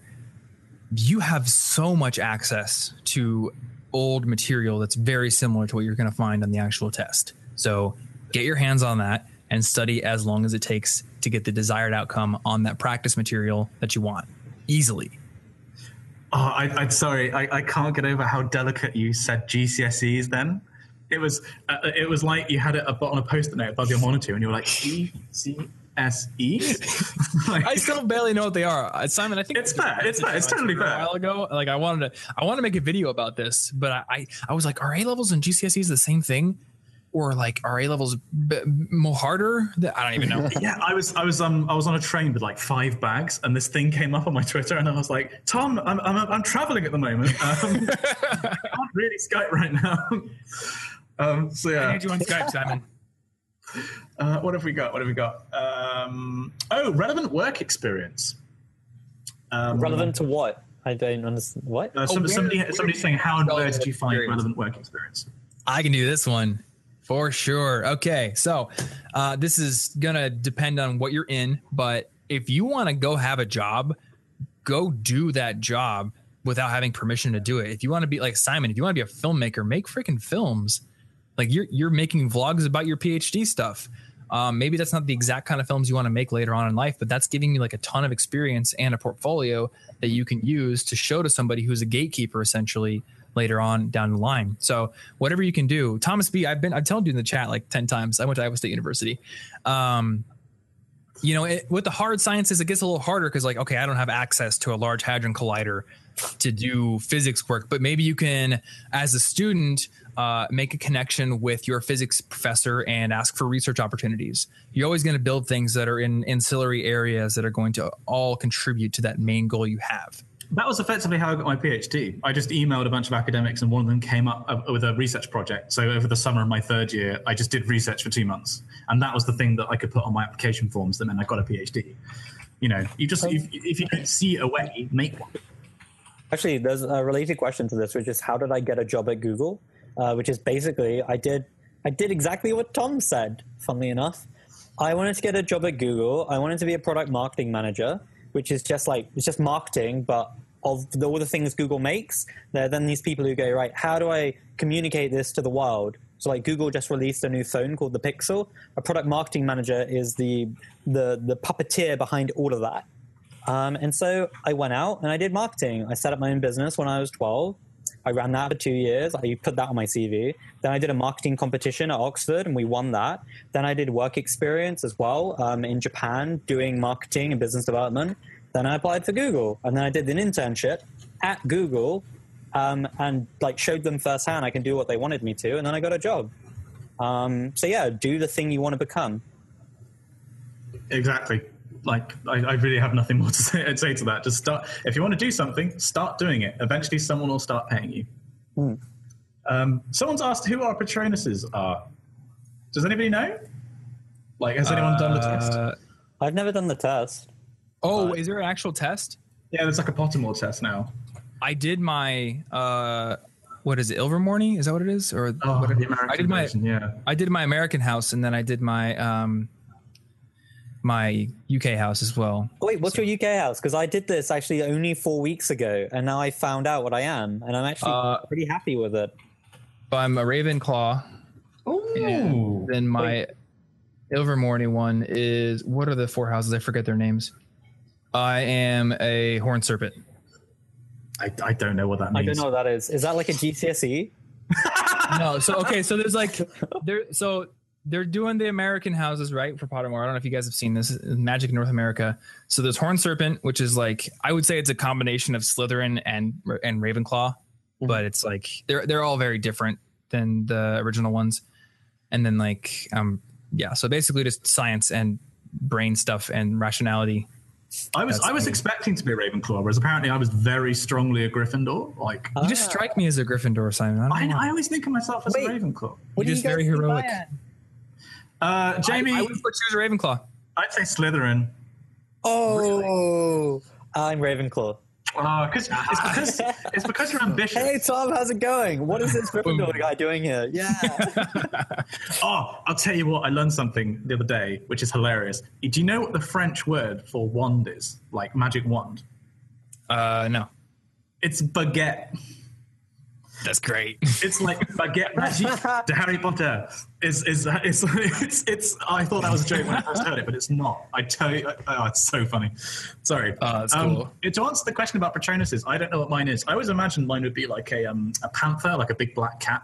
Um, I don't know why. I've, I've, I've always liked cats, so I've always imagined it'd be a big cat.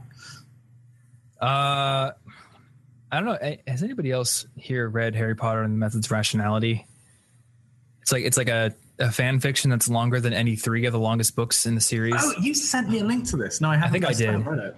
Uh, I love it. It's like one of my favorite works of fiction. Uh, it's like the one good. Actually, no, there, there, are several good Harry Potter fan fictions. There's just many, many bad ones that tarnish the name of fan fiction. What you mean, like, uh, like, the Cursed Child? The Cursed Child, uh, My Immortal, all these things. Yeah. yeah. No, I agree with you. I think the Cursed Child is a fan fiction. Like it's it's terrible. It, I guess it has the the blessing of whatever marketing arm, but it absolutely is. Uh, but no, MR is like one of my favorite pieces of fiction, and because of that, my my view on Patronuses is different, and uh, that's all I want to say. Uh, okay, right. Does somebody else? We've wanna- got eight minutes remaining. and we'll have a blitz round in three minutes and forty-five seconds. So, somebody a question that will take that long to answer. Ooh, here's one. How do you make time for a relationship at university? Uh, I think it's all about um, value judgment, really. What you what you value in your life. Um, I feel like if you value your work above your relationship, then then you won't make time for it. If you think that a relationship is important enough, then you will make time for it. Um, Yeah. I feel like if you're not a robot, I mean, even me as a person that doesn't particularly like people, I still have made time for a relationship basically my entire time at university. Um, and I feel like that's an important, it's actually, it's almost like enforced downtime. If I wasn't in a relationship, I'd be working much more. Whereas if you are with somebody, then it means that you have time set aside to do things like going on date nights or watching movies or Game of Thrones or, you know, going for walks or whatever. It's, it's, it's actually a nice check on making sure you don't work all the time. I don't see dating as any different from how to make time for friends. Like in my head, someone that you're dating is just a friend, but of a slightly different kind. And if things go well, they become like your best friend. Yeah, to a degree. Um, I don't know. I, I, I take my the de- the degree to which I need to be there to support my girlfriend a little more seriously than I do with anybody else. Okay, So I take it- I take it very serious for everyone. I mean, I try to take it seriously for everyone, but like, I'm just My girlfriend definitely comes above all the other friends. all So the I'm time with my girlfriend. You know, so uh, it's just she has a special place in my life. She is like the person who I have chosen to spend uh, hopefully the rest of my life with. So my commitment to communication, to being present, it's just higher. You know, and I doesn't mean I I don't value my relationships with other people, but she is the person that I have decided to spend the most time with and the most effort on. Uh, and I think that does translate into different actions with how I interact with her versus friends. You know, I, I might be more willing to just spend more time working than hanging out with friends, but I'm not going to do that with my girlfriend because she. It's, there's a different expectation there. You know, because I am her one boyfriend, whereas my friends, I am not their one friend. Yeah. yeah. She's the character you've leveled the most. Like, you've you've put the most time into. Yes. Uh, Geeks. yes, we are. Hey, wait, hold on, wait. Someone asked earlier on, "What are your Myers Briggs things?" And someone just said theirs, and that's also mine.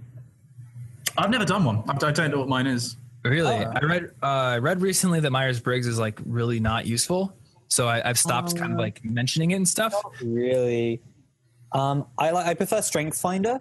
So if you are thinking of doing it, Tom, I'd recommend Strength Finder. It basically has 40 different strengths, and you do the quiz, and you have to do it quite ra- rapidly. And then it says, okay, these are your five top strengths. Here is how you go about developing them and getting really kick off of them. And I found it pretty damn accurate. Um, I think I did Strengths Finder back in 2010. Um, a campus job had me do it, and I don't remember my results at they all. did, a, they did a revamp, hence Strength Finder 2.0, so it might be slightly different now. But like, it was 2.0 because I had to buy the book. ah, right. Oh no, you Yeah. forgot. I just for it might. I think my giant Strengths Finder packet is buried in my cabinet somewhere, so I could probably find it. Uh, Myers Briggs wise, I do think it's fun to at least be like I'm this, and uh, I always get ENTJ, but I personally yeah, identify as more of an I than an E. I just have very high self confidence and like to be extroverted sometimes. But you know, my idea of a fun time is to go play video games or watch a movie with my girlfriend, not go to the club. Yeah. Um, that is perfect timing because that is now this is the last blitz round. This is the last chance you're going to get to ask a question. So uh, we'll be on stream for another four minutes. Um, we're going to try and get through as many as we can in that time. One Um, question but- is, what is my favorite place in Japan? Um, it is Hiroshima. Hiroshima's so cool. Yeah, Why? Why Hiroshima? because when I went there, it was just so peaceful, and it's also really close to Miyajima, um, which is like the Deer Yeah. Island, and it was just so chilled out. Um, but if like it's sort of it's Hiroshima, but Tokyo because that's where all my friends are based. Um, hmm. And then Nagano because that's where my Tai Chi retreat is going to be, and it's just in the mountains in the middle of nowhere, and you just sort of do martial arts in the middle of nature. So yeah, those. Yeah, I would say Miyajima was one of my favorite places. So I liked Hiroshima, but Hiroshima is more of a pain to get around in. Mm-hmm. At least public transit wise. I mean, biking is fine, but like the, the trolley system does not work nearly as well as the subway system. So, mm-hmm. In terms of like, I want to go somewhere and have fun, Tokyo and Kyoto are better. But uh, I really liked Miyajima a lot. Uh, several people are asking how do you balance going to uni and being a gamer. Um, I basically stopped gaming when I was at uni. Um, although here, I've started um, at the chapel choir that I'm in. We now have a, like a Facebook group of gamers, and you know we like we organise doing multiplayer stuff. Um, I feel like you just kind of have to. It's like balancing fun time and re- and study time generally. Really, It totally is. Blitz question. Yeah. Let's question. Uh, Someone asked, Jamie, what do you I think? of- play short game. oh wait, you play what? I play short games. You know, games I can jump in and out of. Like I play Overwatch. I play two matches. It takes me 20 minutes. I'm done.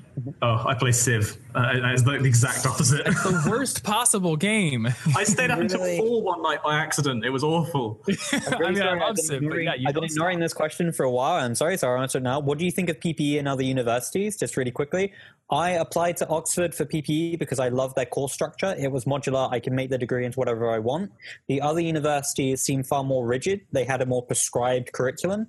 And so that's really my only opinion of PPE in other universities. I don't really know in practice if they are better because I haven't done them. Mhm. But that's quick answer. Do you listen to music when studying? Do I listen to music? Yes. And, and actually, uh, music from video games is a very good place to listen. Uh, both Tom and I have playlists of stuff to listen to um, while studying. Tom's is like, you're, you're quite short. No, tracked. Tom's is Tom's is epic. I remember I stumbled across it. It made me like the protagonist in an epic voyage. Yeah. I'll, I'll, I'll send you guys the link if you want to put it in the description. Yeah. All this will go in the description. And then I Short will answer, definitely. I sometimes listen to music. There are sometimes when I'm working on something I just want nothing, no other inputs in my head. But there are other times when I do. Um, and when I do, I actually tend to listen to anime soundtracks. Um, Yeah. Just on my favorite anime. So at the I have a bunch of anime stuff on mine too. Uh. John John Cage is one that I like listening to a lot, like his violin. Uh, oh no, Philip Glass. Philip Glass is Philip Glass violin is concerto. awesome. If anyone's Yep. a Naruto fan, Naruto is just ended. So I'm currently listening to that. I've been watching that show for like seven years. Uh, I just recently yeah. had like a Emotional. like a, a really sad moment because of this. Because my favorite anime soundtrack song of all time is Torukia from Ghost in the Shell Standalone Complex, and they took it off YouTube. So I went and bought it on iTunes, but it can no longer be on my playlist, which is sad. Uh, right. Okay. Um, any other questions? We'll, we'll, have to go in about a minute, but uh, one minute warning. One minute warning. Ask a difficult, complex question. If anyone's uh, wondering, I'm looking over here at the chat. I'm not Wait, just like. Thomas-san. yeah. Oh my god, I've forgotten all my Japanese. Uh, One of the questions was, do we speak Japanese? Oh, you probably speak more than me. Uh, two years ago, I probably could have answered that question for you, but I have, I've, I've, I've learned that like foreign language just slips from your mind if you don't use it. So I, um, much. Really weirdly, the only two languages I know aside from English are French and Japanese. And Mm-hmm. on Wednesday, I had to go to Paris for a business meeting, and all the meetings were in Japantown. So I was talking to my Uber driver in French, Oh, that's like really perfect. spoken French, and I learned all about his ten year month, ten month old daughter. And then I went to get the best udon I've ever had since Tokyo in this Japanese restaurant, and they did not expect me to speak Japanese. They tried, they tried French on me and tried English on me, and I was like, "Wakarimasen, I don't understand you." Right. That's Quick, great. quick questions. We're getting distracted yet again. We just uh, get stories. All right. Stories, uh, how do you how do you get disciplined? You just get disciplined. Say you're going to do something, do it. yeah. Oh, I, I have a more tactical answer for that. No. For 30 days, wake up and take a cold shower. Oh, I read this post. Actually, I tried that because of you. Did you? It was your fault. it was really good. it's like the most binary decision. Like I will, I will choose to be uncomfortable, or I will choose to be comfortable. And if you can choose to be uncomfortable for 30 days, that will transition into I can choose to be uncomfortable and study this crap I don't want to study, or whatever it is. I found that there was an additional uh, mood benefit. It made me feel way more positive about my day. It does. I realized that that was the hardest part of my day. Mm-hmm. Really weirdly, it was the hardest part of my day, and after that, um, everything else was really easy. And for some reason, my also my skin felt really nice. I don't know why. Just like my hands. felt really smooth. so if you want all those benefits, uh, go have a cold shower. Right. On that note, I feel like we should probably wrap this up. Um, thank. I'm sorry we can ask. All, uh, we can't answer all the questions in the chat. Um, there have been people asking a lot of very specific stuff that we just haven't been able to answer. But thank you to everybody who submitted questions. It's. Uh, have you guys enjoyed yourself? I always love doing Yeah. the streams. Oh, this is fun. I think I might see if we could do these every month. Like I'd love to do one of these a month. I think it'd be really fun. Um, uh, Yeah, and get, and and get especially like, if we get like a rotating roster of people, then it, it should work out pretty easily. yeah. Yeah. so if you'd like the sound of that, please say in the chat. But um, uh, on that bombshell, um, thank you for being such a great audience. I'm Simon, doing a PhD uh, at Exeter University. Come and follow my channel if you haven't already. If you want to learn about what I'm up to and some study in physics stuff. Jamie, why should people subscribe to you? Um, if you want to, so next year I'm going to be releasing a book on how to study like an Oxford student. So Oh, if you guys done. want to get some previews and some tips on that, go to my website and you can sign up there, jamomills.com. Um, and then aside from that, I'm also going to be doing some tips on how to go about being an entrepreneur and building your own business. Um, so share some wisdom um, and some blogs.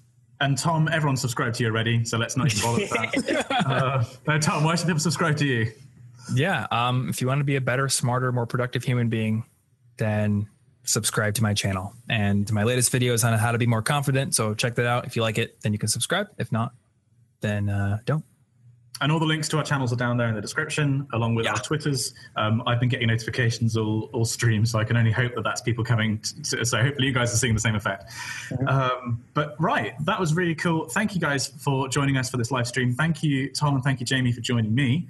And uh, hopefully we'll be seeing you guys quite soon for another live stream. Bye, y'all. Bye, y'all. All right, guys. Well, that about does it for this episode. Hopefully, you enjoyed it. And if you happen to be one of the people who was actually in the live stream asking questions on Saturday when we recorded, hopefully we got to your questions. And if not, or if you were not actually watching the live stream and you want to get in on the next one, you can sign up to the College Info Geek newsletter where I will be letting you guys know about the dates and times and all the other details about upcoming streams in the future. And you can find the uh, sign up link for the College Info Geek newsletter over at collegeinfogeek.com slash newsletter if you haven't done it already. It also comes with a free copy of my book, 10 Steps to Earning Awesome Grades, which you probably will enjoy. I think you'll enjoy. I'll be pretty confident about that.